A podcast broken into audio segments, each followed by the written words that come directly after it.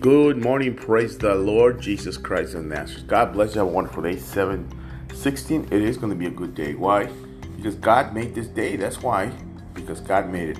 So what? The troubles and tribulations, all that stuff, that's nothing. Submit to God, resist the devil, and he will flee. Have an awesome day. I'll be praying for you.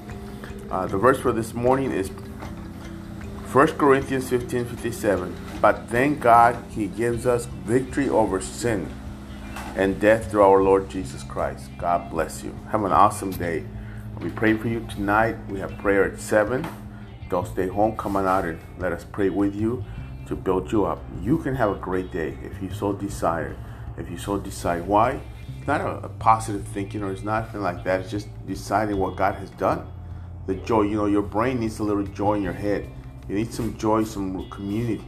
Community. What the church does when you come to pray, it, it gives you a community. You need some of that community coming together. God bless you. Have a wonderful day. Hope to see you soon.